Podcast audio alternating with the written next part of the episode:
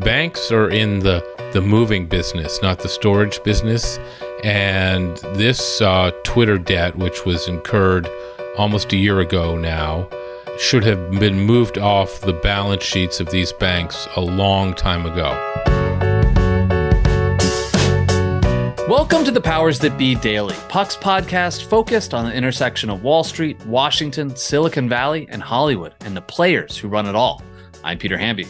It's Friday, October 6th. Today, I'm joined by Bill Cohan to talk about how the big banks are feeling these days about Twitter and the billions of dollars worth of debt they're holding as part of Elon Musk's deal to take over the company. As Bill explains, confidence is not the word they're using on Wall Street to describe Elon's faltering social media platform. And later, Dylan Byers and Ben discuss why CNN is in trouble with cable providers for putting its primetime shows on Max and whether the two sides will strike a deal. We'll discuss all that and more on today's episode The Powers That Be.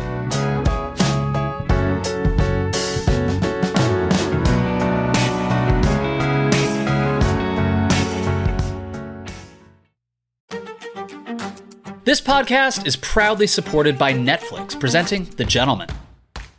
The new series from Guy Ritchie stars Emmy nominee Theo James, Kaya Scodelario, and Daniel Ings. Eddie Horniman, played by Theo James, unexpectedly inherits his father's estate, only to discover it's part of a cannabis empire. And Britain's criminal underworld wants a piece of the operation, forcing Eddie to play the gangsters at their own game. Now available only on Netflix.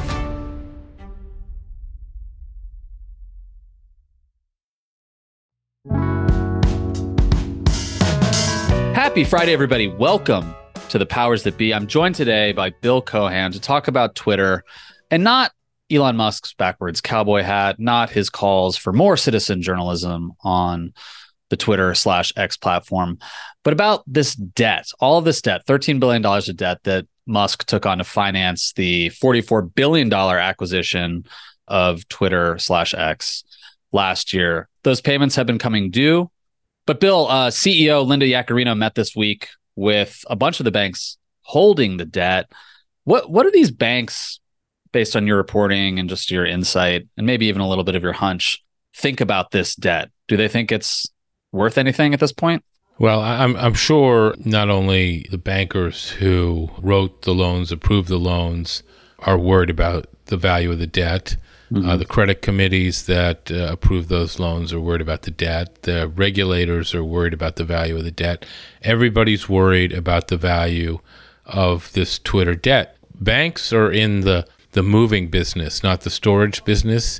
Mm-hmm. And this uh, Twitter debt, which was incurred almost a year ago now, should have been moved off the balance sheets of these banks a long time ago. Hmm. Okay, so the fact that it hasn't and they still own the debt means that they uh, don't want to sell the debt and they don't want people to know publicly uh, what the value of the debt is. They may have had to and disclose that and, and write it down uh, because their regulator, the Fed, forced them to, mm-hmm. uh, and they probably then buried that uh, write off in their financial statements because they viewed it as immaterial, uh, but the losses were probably substantial. So, you know, if you're like Morgan Stanley that owns, I think, a couple billion of this mm-hmm. 13 billion, you know, and you had to write off half of it, well, that's a billion dollar loss uh, right there. And I'm sure they could figure out a way to bury it in their financial statements, or maybe they did it over a few quarters or whatever they whatever they did. They have not sold the debt; it's still on their balance sheet. They have not disclosed publicly what they've done with the debt. So you know, all eyes are on this debt and have been for a long time because it's you know if it's not trading at a, if it's not worth 100 cents in the dollar which of course it isn't, then the equity of Twitter, the 31 billion of the 44 that was put in in the form of equity is mm-hmm. worthless too and that means Elon's 24 is worthless and the 7 billion that his friends of Elon put in is worthless too which of course nobody wants to concede yet certainly not Elon or any of his friends so mm-hmm. uh, but these are just the facts of life Peter and I'm sure Linda Yaccarino's mission to the banks on Thursday uh, was to tell them that everything's going to be okay, that uh, here are the projections, uh, our new projections. Uh, you know, look at all this EBITDA we're going to generate now because we're going to turn X into, you know, this not only this, uh, you know, important major social media platform, but you know, a, a financial institution. We're going to allow people to, you know, send each other money. We're going to start a mm-hmm. credit card. You know, we're going to do all the things that Elon wanted to do with X forever. Mm-hmm. And don't you worry, uh, this debt is going to be money good, and uh, don't sell it or you know, maybe write it back up again or, you know, tell the Fed the, all about the good news that you're hearing from me. But it's all just a bit of a charade because that seems like pie in the sky, and a, and a smart banker will recognize that. I mean, I think it's an important meeting that took place yesterday.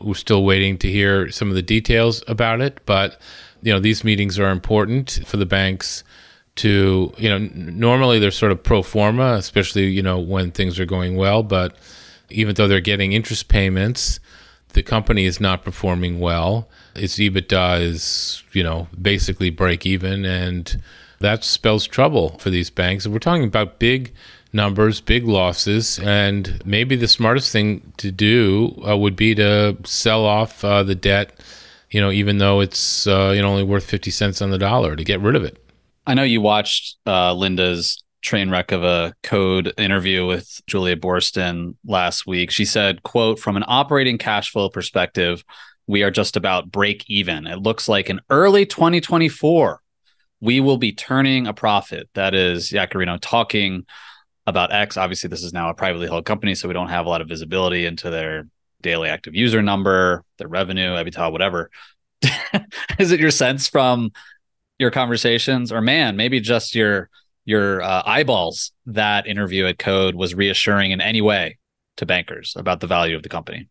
No. If i were a banker i would be furious because that was not reassuring. She was not particularly ceo like she seemed like a deer in the headlights and defensive and you know i don't know why she cares one way or the other that this other fired Twitter guy appeared before her, uh, ex Twitter guy. I, I, you know, again, she should be above all that. She should be clearly in sync with her boss, which is Elon Musk. I didn't get a sense that she was at all. So, no, that was not a good uh, showing. Now, maybe she'll do better in private. I mean, uh, my friend Kara Swisher says she's uh, you know, usually quite uh, professional and quite impressive. Obviously, she wasn't the other day, but maybe in a bank setting, uh, she she will be. But I don't think she's got a great story to tell here, Peter. And mm-hmm. I think if I were the banks, I would be very worried. And if I were a banker, I would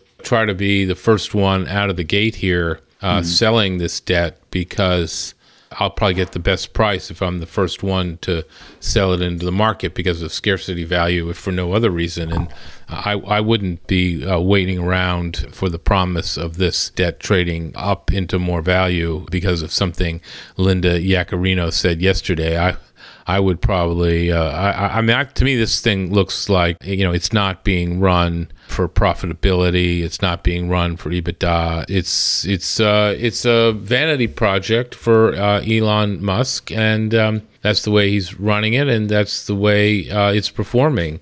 Uh, he doesn't care. Uh, mm-hmm. You know, if he if he loses uh, 24 billion of, of equity, I mean that would pretty much wipe out most people. But his net worth has increased, you know, like close to 100 billion this year for reasons that uh, defy logic, of course, but that doesn't matter. That's what's happened. So, I mean, for him, who, you know, who cares? You know, if his banks are suffering, what does he care? You know, even if you know he pisses them off, I mean, there, there'll always be other banks seeking to do business with Elon Musk. Speaking of that, you have an interview up in Dry Powder, which everyone should read, with hedge fund legend Bill Ackman, also a publicity hound, as you note, but he has launched a SPARC this is not a SPAC, it's a SPARC. I believe the difference is SPARC, you don't require upfront investor money to basically get a deal, at least on paper. Is he somebody who might be interested in sniffing around Twitter slash X and maybe buying it or buying some of this debt?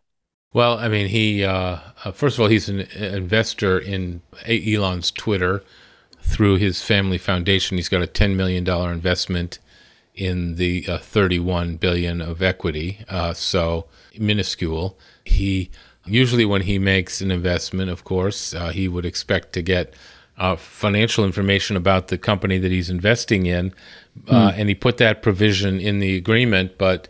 Uh, Elon struck it out and he let him get away with it. So he doesn't know, or, or so he says, he doesn't know you know what the financials of X look like, which I found kind of amusing. Hmm. Uh, but he did tell the Wall Street Journal, and then it became uh, big news that he uh, would love to buy through his new SPARC or make an investment in Elon's uh, X, which uh, you know that money could be used to buy the debt back at a discount. And that would be, uh, you know, accretive to the equity. So that would hmm. actually be pretty smart. you know, Bill Ackman uh, seems to be loving himself uh, some Twitter these days or X. Uh, he's he's been all over the, uh, the, the social media platform since uh, Elon bought it and mm-hmm. saying uh, all sorts of somewhat controversial things about various political candidates. You know, he made a big push to try to get Jamie Dimon to run for president. He's thrown his support at various times between behind Robert Kennedy Jr. and mm-hmm. Vivek Smani, however you pronounce his name.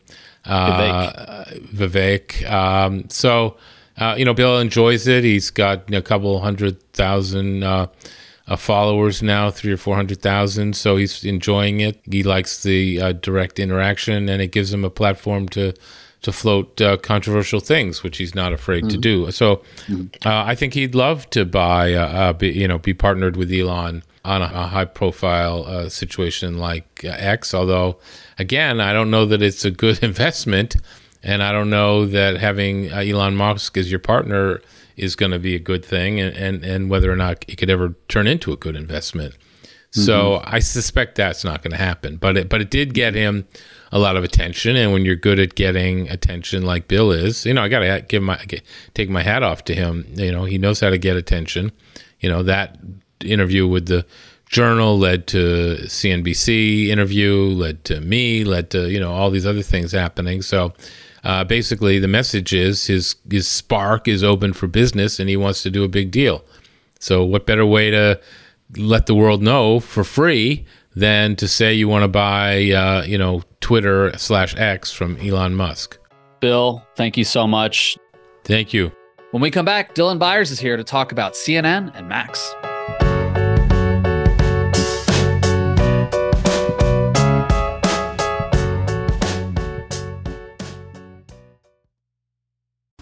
This podcast is proudly supported by Netflix, presenting the new series The Gentlemen. Theo James, Kaya Scodelario, and Daniel Ings star in what the playlist calls an entertaining crime comedy filled with style, panache, and laughs. The Evening Standard raves The Gentlemen is peak Guy Ritchie, impossible not to love. Now available only on Netflix. Hey, I'm Ryan Reynolds. Recently, I asked Mint Mobile's legal team if big wireless companies are allowed to raise prices due to inflation. They said yes. And then when I asked if raising prices technically violates those onerous two year contracts, they said, What the f are you talking about, you insane Hollywood ass? So to recap, we're cutting the price of Mint Unlimited from $30 a month to just $15 a month. Give it a try at mintmobile.com slash switch. $45 up front for three months plus taxes and fees. Promoting for new customers for limited time. Unlimited more than 40 gigabytes per month. Slows. Full terms at mintmobile.com. Welcome back, everybody. I'm Ben Landy here with Dylan to talk about what else CNN. Sorry, Dylan. it never gets old. No, it doesn't. I, I feel like it we're always half apologizing on the podcast for talking about CNN so much, but I, I don't need to tell you it's obviously one of the most fascinating media companies and stories in the industry right now. In part, of course, because they're, they're sort of on the leading edge of all these transformations that are blowing up the TV business in real time. And in fact, CNN is actually doing something pretty interesting right now, which is that it's putting a bunch of its live shows on Max, which everyone said for the longest time they couldn't really do because of all these pre existing rights deals with cable providers. And then CNN just kind of went ahead and did it. And now it seems like they're sort of asking for forgiveness instead of permission. So, w- what are you hearing about this conflict that has erupted between uh, Warner Brothers Discovery and DirecTV? Yeah, well, I think it's probably in the grand scheme of things uh, not going to amount to much. And let me, like, just quick preamble. One thing that just sort of occurs to me as we talk about how much we cover CNN is like, it's almost a way of recognizing, it's almost like covering the New York Knicks, right? It's this brand that has this incredible potential and sort of lives at the very heart of the media industry. So I think even when it's doing when it's down on its luck and sort of going through turbulent, chaotic times is sort of fascinating, if only because it's still, despite everything it's been to, despite the damage that has been done to it, seems to be something that does, if you could just put it in the right hands, the right ownership, the right leadership, could have immense potential for the industry at large. But anyway, that out of the way.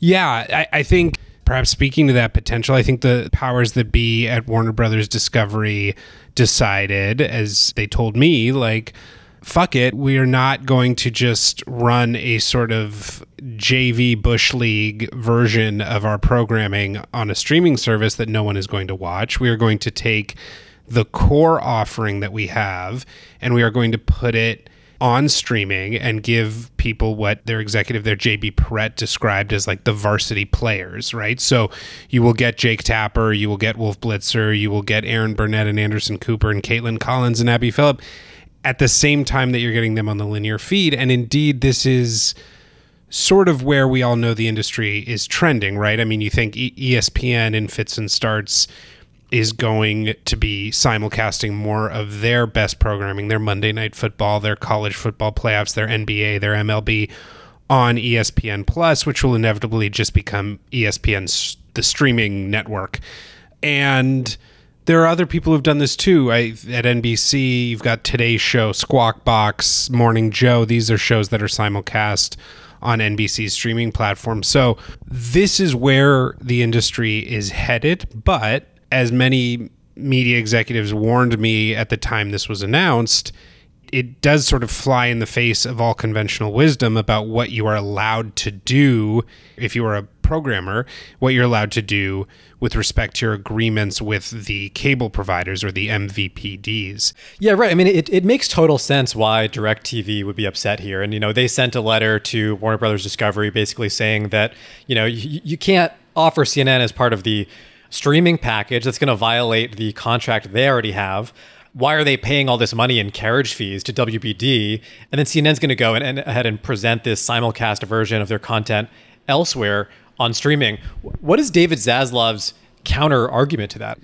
So right, and you know, I think in the eyes of Warner Brothers Discovery, they feel as though this is just sort of posturing by DirecTV, but it's predictable posturing, and, and it's something we saw coming down the line. And presumably, the folks at Cox and Charter, all of whom I've reached out to, they have not gotten back to me, but presumably they have the same questions. You know, if you're going to stream this and sell this as a part of your Max package, why are we still paying for what we thought was some semblance of exclusivity for this live news programming? I think the view that David Zaslav and his colleagues at Warner Brothers Discovery take is in this moment when we are pivoting to streaming and when we're you know in the sort of post Disney charter landscape, I think the relationship between the media companies and the providers is changing and is in flux. And there is going to need to be, and we are going to have to anticipate new sorts of agreements. And so, yes, they would say everything we are doing now, we, we are fully within our rights to do it and we're confident about that. But I think what DirecTV and others know is that somewhere down the line, as all of the as, as these arrangements are changing, people are going to have to come back to the table and agree on sort of new sorts of terms for what this looks like to make it profitable or beneficial for everybody involved. And so I guess what I see in this DirecTV letter is a little bit of that posturing, is a little bit of saying, unless you make this work for us too, we're going to make a stink about it. And I don't think that stink is going to is going to somehow force WBD to decide that CNN Max has to be less than what it is today or that they have to remove some of the programming that they've put on there. I do just think this is DirecTV's way of saying we're paying attention, we care, and you know we want to get our cut of this too and I, and I imagine just given the way the industry is going that they will find a way to make that work for everybody well, obviously, we, we just saw this play out with Disney versus Charter, which is another content provider versus cable provider fight, um, where both sides sort of compromised or capitulated in various ways. Charter agreed to pay the higher carriage fees that Disney was asking for, but Disney now has to give charter customers access to reduced price streaming products like Disney Plus, Hulu, ESPN Plus. So I, I imagine there is potentially a similar deal in the future between WBD, CNN, and DirecTV that could make all the parties happy. Yeah, and and I don't want to understate like none of this is really ideal, right? I mean, one sort of analogy that I've long used when when talking about the shift from linear to streaming is sort of that linear is this Titanic that is headed for the iceberg and these streaming networks are speedboats and and they will get you off the Titanic and they are smaller and they are nimbler but by virtue of that they also they're not the sort of revenue juggernauts that the linear business was, right? So they will be smaller, there will be less resources, and we are we've sort of arrived at this moment. If you look at what ESPN is doing, you look at what CNN is trying to do, we have arrived at this moment at which the media companies are trying to simultaneously they're basically trying to keep one foot on the Titanic and one foot on the speedboat and they're trying to simultaneously reap the benefits of their linear business and continue to draw as much money from that as they can while also acknowledging that like the iceberg is getting very close and it is it is very much time to just jump full throttle into streaming and I think what the providers are saying is we don't want to get left behind in that arrangement. And so you look at Disney Charter and you have an agreement where any new subscribers to Charter are going to get access to things like ESPN Plus and Disney Plus. And again, that's not exactly ideal. I think in, in ideal circumstances, Disney would just have those subscribers come over en masse to be like straight Disney subscribers without getting it through Charter whatever the case, this is all sort of messy and people are still sort of figuring it out. But I think everyone is just sort of like holding on for dear life here and, and trying to keep this thing going, keep the revenue going as long as they can. And that's going to become harder and harder as the linear business continues to, to decline. Well, you know, this is part of what's so funny to me when you think about these companies sort of whistling past the graveyard or, or, at least pretending to.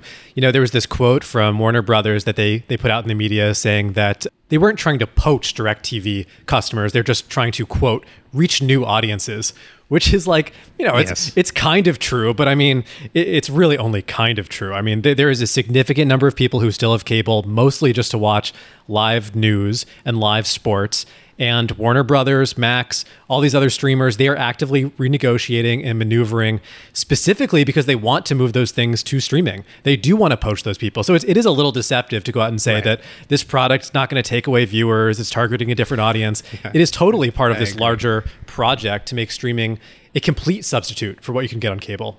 Yeah, so what those guys would say, the guys at WBD and, and other companies, I'm sure, would say, all of the people who are watching, the vast majority of people who are watching linear, and this is borne out by the ratings, are 60, 70, 80 years old.